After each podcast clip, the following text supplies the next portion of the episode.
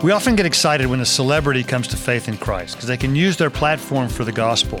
But what happens when pastors and Christian leaders become celebrities in their own churches and communities? Isn't there also a dark side to Christian celebrity? Is the term Christian celebrity an oxymoron, or should it be? We'll answer these questions and more with our guest, Katelyn Beaty, in her new book, Celebrities for Jesus. I'm your host, Scott Rae. And I'm your co host, Sean McDowell. And this is Think Biblically from Talbot School of Theology here at Biola University. Katelyn, we know there's often a backstory to the books that we feature. I'm really curious about what the backstory is to this one. Uh, what motivated you to write about Christian celebrity? Yeah, that's a great question, Scott. So, for about 10 years, I worked at Christianity Today magazine based in the Chicago suburbs, founded by the evangelist Billy Graham. And it's a journalistic publication. So, you know, CT's responsibility in part is to report on the good, the bad, and the ugly happening in the American church. And over you know, the years that I was there, we our staff just received so many tips about famous leaders, pastors, people who were household names in the evangelical movement. And of course, most news is bad news. You know, when things are going well and when pastors are loving and serving in a Christ-like manner, we tend not to hear about it. So it's not to paint too broad of a of a picture of the American church, but I did I did start to wonder is there something about the dynamics of celebrity that can lead to sinful behaviors, temptations to misuse one's power. I wanted to dig into how celebrity can lead to abuses of power and for us to people in the church or Christian readers to put people on pedestals that that we shouldn't. So part of this call is also an examination of a, your average lay Christian person in the pew. Are we contributing to the problem of celebrity? Katelyn, there's a certain irony in writing a book about celebrities and platforms when you can't write a book without being somewhat of a celebrity, depending on how you define it, and building a platform. I know publishers in publishing a book will ask, What platform do you have? Because they have a business. Obviously, you've thought about this and you reflect upon it in the book. But how do you reconcile that tension where you're writing and getting as much of a platform you can to call the church back to being concerned about platforms and yet potentially using some of those mediums yourself? Yeah, well, it's a question and a tension that I've wrestled with from day one of this project. You're right that book publishers, most book publishers are asking questions about platform. They want to make sure that there's an actual audience that will be excited and ready for the book once it releases. Something that I keep coming back to, I'm borrowing this from Karen Swallow Prior um, a writer and professor of English, she talks about the work being the platform. I think oftentimes what happens, and this really goes to the distinction between fame and celebrity. Many of us, because of our virtuous lives because of our excellent work, because of the ways that we lead or serve others, we find a certain kind of renown. You know, people know about us or about our work, um, not because we're seeking it out, but because people are drawn to excellence or talent or goodness or virtue celebrity is something that is a modern phenomenon. It really relies on the tools of mass media to project an image and what we might call a personal brand. So, I, in my work as a journalist, as a writer, obviously, I hope people read this book if that's not clear. Most authors want people to read sure. their book. But really, what I am hoping to draw attention to is not to myself as a persona, as a personal brand, as someone to emulate or adore. It's really, I want people to be engaged in the work. And if that means that, yes, I have to post on social media, which I have a love hate relationship with, I, I'm willing to do that as long as the focus is I want people to find this work and find it helpful and valuable rather than to attach to me as a celebrity figure. Katelyn, I can hear some of our listeners thinking to themselves, you know, sort of what's the problem with wanting to do big things for God, having having a big big platform, a, a long reach? Those seem like pretty good things on the surface, but you're saying maybe not. Um, what's what's the maybe not part of that? Yeah, well, you know, I I grew up in an era of the American church that it, I was really in the heyday of megachurch culture. I attended a church growing up that was a megachurch hopeful. I don't think we ever got to that to that stage, but we certainly wanted to. And the impulse behind so much of what we did in my childhood church was to draw as many people as possible to Christ. And that that impulse and that spirit is one that I really honor and value. Um, you know, evangelicals are pragmatic in their use of tools to reach as many people as possible with the gospel. Billy Graham was a great example of this. He very smartly and adeptly used uh, radio and television and other forms of media to reach millions of people all over the world with the gospel. What I am trying to remind all of us of is that these tools are not neutral tools and they end up shaping the kind of gospel that we are sharing with other people. So when Graham is using television to share clips from his crusades and people are watching that at home, you know, maybe in between like the price is right and the nightly news. well, that is that medium is going to affect how they think about the gospel and how they think about their relationship to Jesus and to the local church social media, you know, uh, uh, many forms of social media essentially ask us to they make us mini celebrities, you know, or they they fixate on a kind of image or personal brand. How does that affect how people hear the gospel that we're sharing and then also how does that affect us in the process? I think too, you know, as much as I want to honor the desire to reach as many people as possible with the gospel. I think we might be in a moment in the American church where we need to look at depth uh, depth of spiritual life and content and not just numerical reach. You know that there's something about what kind of spiritual community and discipleship are we calling people into and is it going deep enough? And are the tools that we're using actually calling people into a shallow understanding and form of discipleship? Maybe we need to get back to the roots and the depth rather than the reach and the numbers.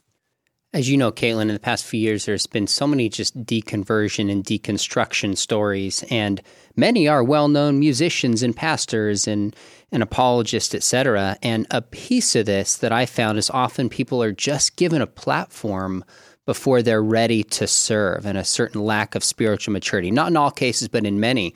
So when I think about this generation, I'm like, wow, now anybody can be a TikTok star, a YouTuber. So I think five, ten years down the road, it could almost be exponential amount about the kind of stories that we hear. I'm curious how you see that. Do you think this current generation is more aware of the lure of celebrity within the church and have seen these stories and are so less likely lured by it? Or do you think because they have the platform earlier, they're jumping on the bandwagon and we might see things worse down the road if we don't correct course like you're suggesting? I mean, as a journalist, I always have a cynical bent. and so mm. I hmm. would probably respond with a more pessimistic read of our all of our engagement with social media. Um, I think you're you're absolutely right, Sean, that social media has democratized the process by which people can teach uh, spiritually or kind of post spiritually. And when we think about traditional forms of credentialing and authority, we see a huge shift away from institutions mm-hmm. as the mm-hmm. center of authority over to individuals.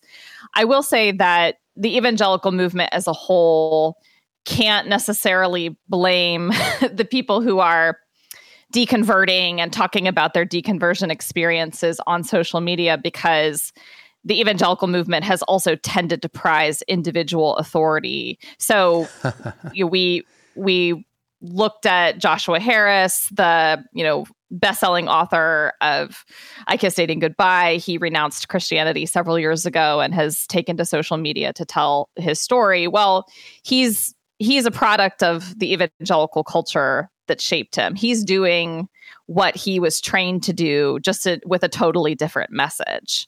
So part of what I hope in all of this is that we can recenter the uh, primacy of the local church and the value of the institution of the local church as the place where all of us are called to figure out what it means to follow Christ in community. And it can be a large church, a small church. You know, I'm thinking trans denominationally, but um, I am pro institution. You know, institutions can last, good institutions, healthy institutions can last beyond the lifetime of one particular charismatic figure or founder. And I think, actually, you know, maybe on a positive note, people of my generation actually really want to be embedded in institutions and community. We recognize that we need to be part of something bigger than ourselves and bigger than our social media uh, timeline. You know, that being part of institutions is a big part of what gives us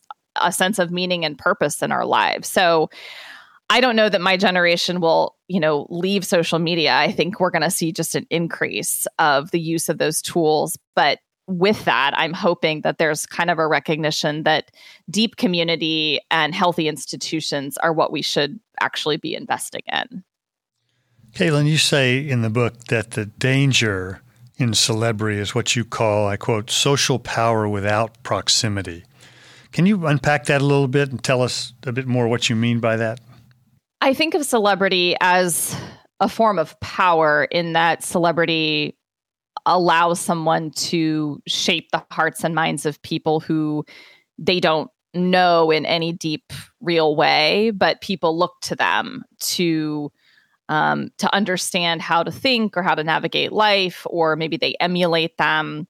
There's a ma- there's a, an immense social power that comes with celebrity, and at the same time, part of what I argue in the book is that celebrity has a way of isolating people from deep embodied relationship. It's almost like the higher you go and the the higher your star rises, the fewer people that can actually know you with real intimacy and authenticity. And when we think about eh, church communities and Christian communities, I think all of us would say, well, accountability is really important for any leader, anybody on a pedestal or with a platform. We all need accountability. Everybody signs off on that. But there's something about celebrity dynamics that can actually hinder real accountability. Um, sometimes it's because people are starstruck by you.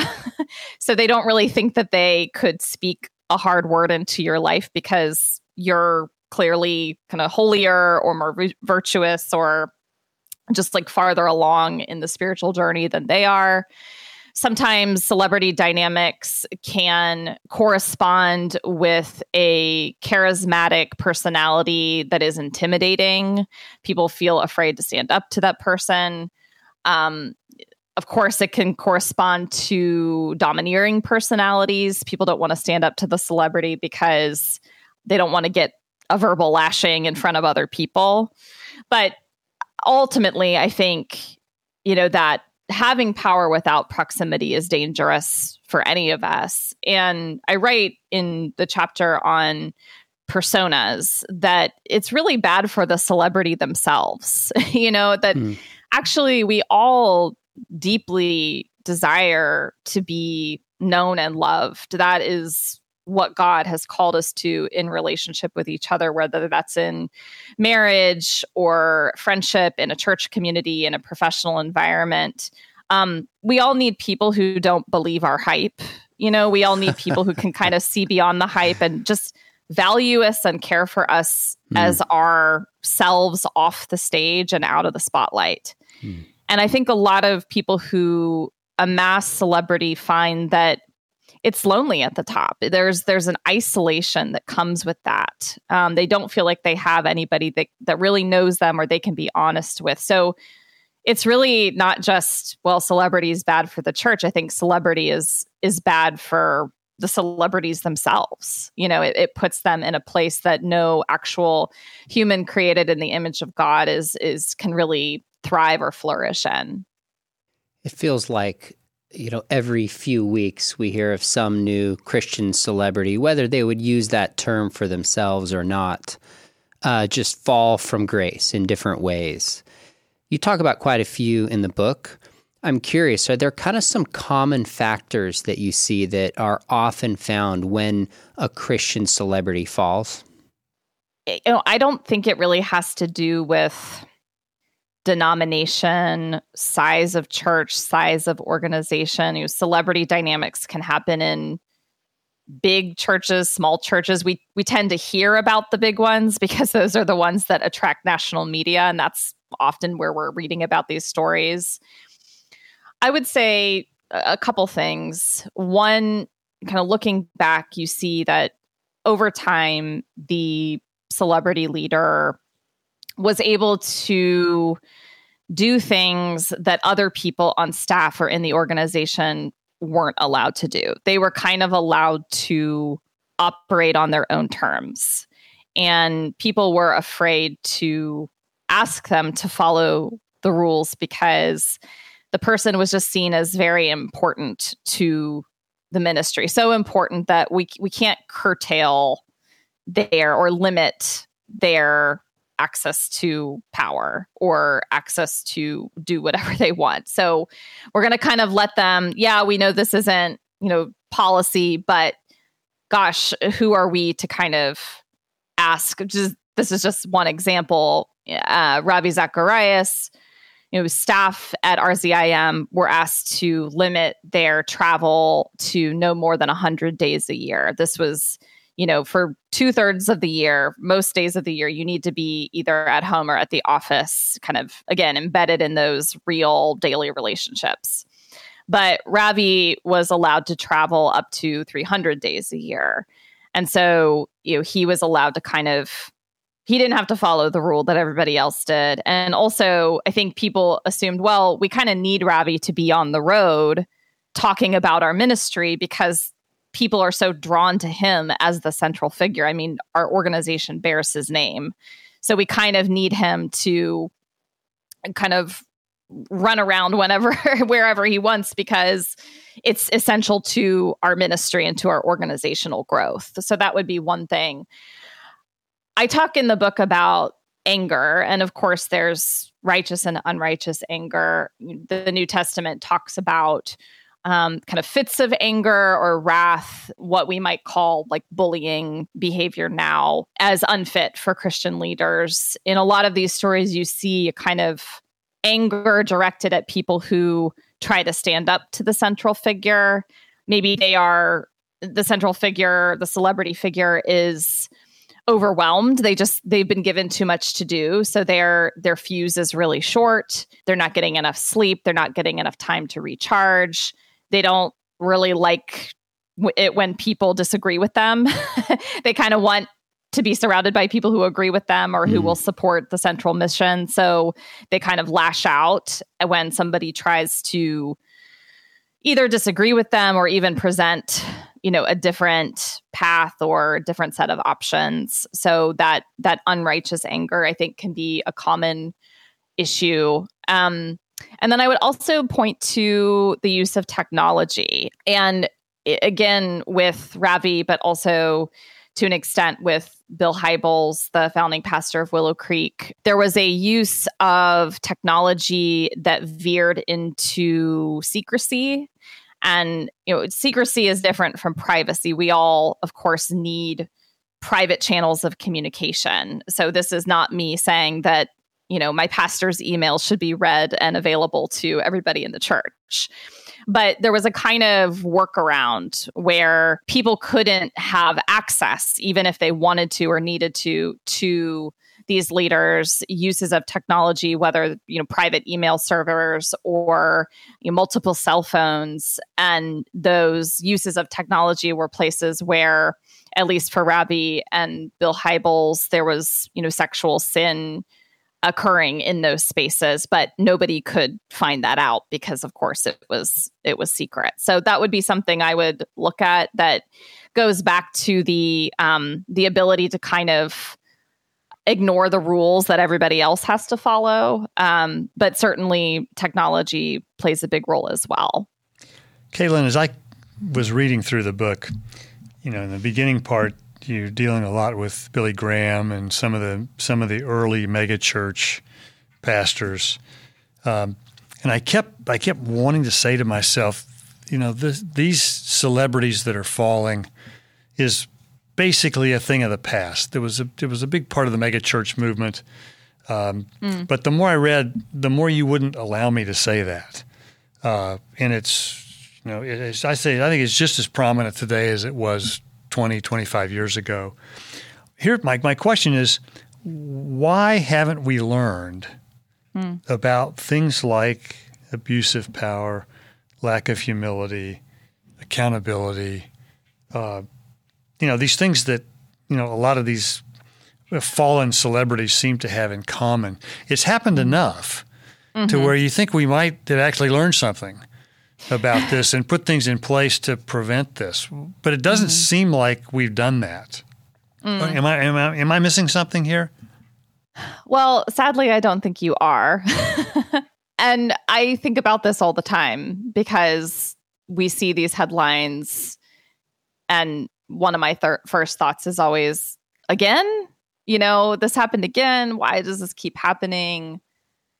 Um, I would say a couple things. I think, at least in the American church, we have tended to borrow worldly metrics of success. And it is just the case that people with incredible speaking skills, lots of personal charisma, a huge social media following, you know, maybe they wear luxury clothing, they're physically attractive. All these things actually work in bringing people to the church. They actually work in attracting people to Christian community. They work in growing a church or a ministry. So I think we are still having to work to get out of the mindset that just because something works in terms of numerical growth doesn't mean it's healthy or Christ like. But I would also say a lot of the fallen celebrity leaders we've read about over the last several years, I'm willing to bet that most of them started with really good intentions. Um, I imagine a lot of them started out not wanting to become celebrities. Maybe they started out just with a lot of passion, really good communication skills. You know, they started out with kind of pure motives. And over time, the celebrity dynamics were too much for them to navigate wisely.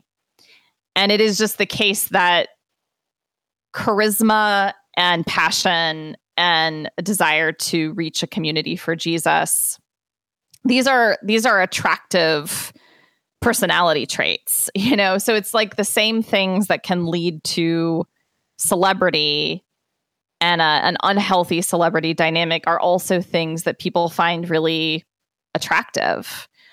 I think, especially when we're thinking about mega churches and mega church models, it, you know, it, it, it feels good as a church experience to go to church and hear a powerful message, to be a part of a Christian community that seems to be alive and growing and dynamic and you can you can be a part of it too. Like you can play a role. So there are there are good things that people are drawn to in a lot of these contexts. It's really when celebrity is gone unchecked and kind of seen as maybe maybe this isn't great but the ends justify the means it's working. Hmm. and so who are we to kind of try to keep it in its place. And unfortunately, you know, the stories that we read about are really just the outworkings and an, and the effects of deeper rooted issues. They are really just kind of the the natural results of previous problems that have uh, been allowed to snowball over time.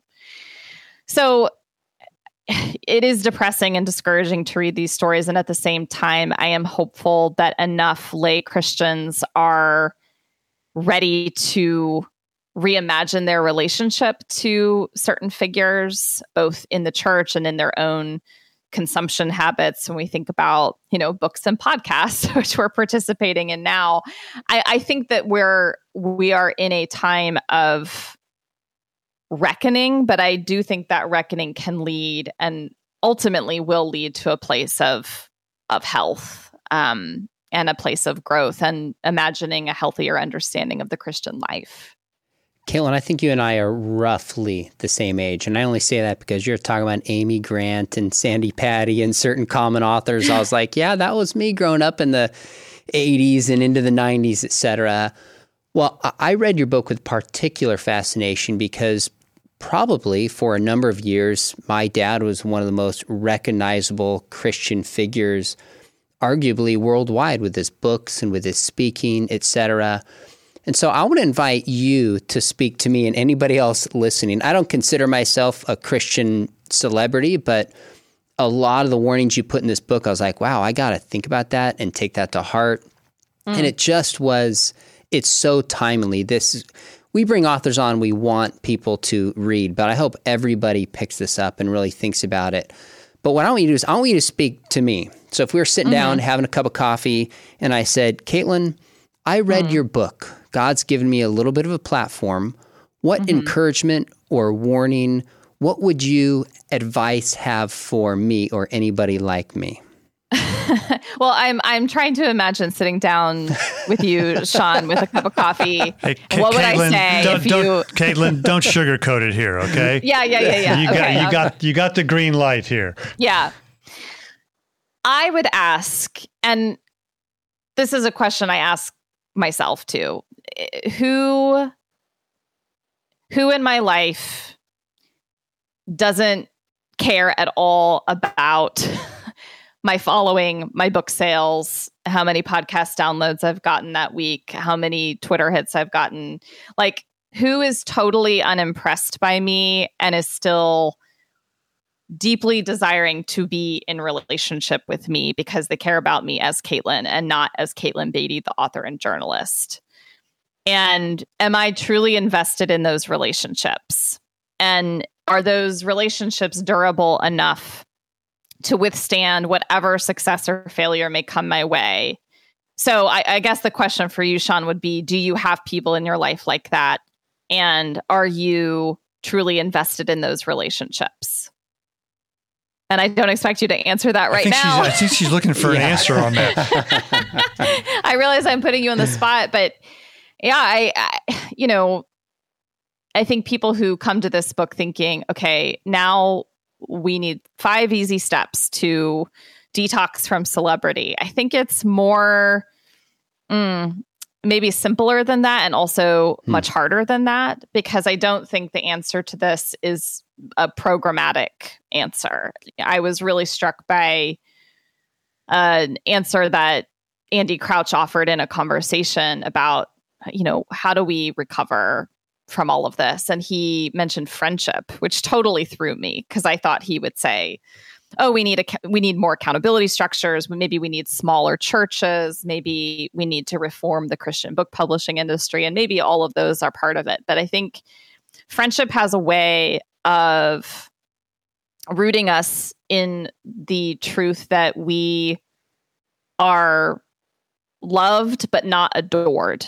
I don't think any of us need more adoration. we need a kind of love that can speak the hard word that that reflects to us the way that God loves us, which is um you know, I am very aware of your faults and shortcomings and also, I am for you and committed to you for the long haul. And if you have even just a few of those friendships or relationships in your life that can withstand the test of time, I think you're you're very lucky because it's it's hard to find those friendships the farther and higher your star goes. Yeah, that's that's a good word, Katelyn. And and I know I've been friends with Sean for a long time and I know he's got those people in his life, and I know his his life's a little bit like mine because I'm pretty sure he has a spouse who's as equally unimpressed with those things as mine is about me, um, and still they still choose to hang out with us. So we we can we both consider that a huge gift. Uh, mm. and, I, I, I so appreciate your you know the emphasis in your book. We we ran out of time to talk about this, but I think I think most people will get it when you encourage us to commit to ordinary faithfulness. Uh, mm-hmm. Uh, it's just b- being faithful to the things that God has called us in the you know in our common callings and ordinary virtues that are the stuff of which our spiritual formation really emerges from. Um, and I think that that's such a good emphasis on this. Sorry that you've had uh, so much experience with the dark side of celebrity and your you know in your in your journalistic career. Um, but I think you've got you've got a really important word to hear uh, that I think our, our communities need to hear because I don't think the problems endemic with celebrity are going away anytime mm. soon. So we are super grateful for your time, for your book. Uh, we hope it gets a, a, a wide read. I want to commend to our listeners again Katelyn Beaty, Celebrities for Jesus subtitled How Personas, Platforms, and Profits Are Hurting the Church. Thanks so much for hanging with us during this time, Katelyn. and uh, we, we, hope the book gets a, a very wide read. Well, thank you so much for your time today, Scott and Sean. And I just really appreciate the depth of this conversation and hope that it benefits your listeners. This has been an episode of the podcast Think Biblically Conversations on Faith and Culture. Think Biblically podcast is brought to you by Talbot School of Theology at Biola University offering programs in Southern California and online, including those in our Institute for Spiritual Formation. Visit biola.edu slash Talbot in order to learn more. If you enjoyed today's conversation with Katelyn Beaty, give us a rating on your podcast app and please share it with a friend. Thanks so much for listening, and remember, think biblically about everything.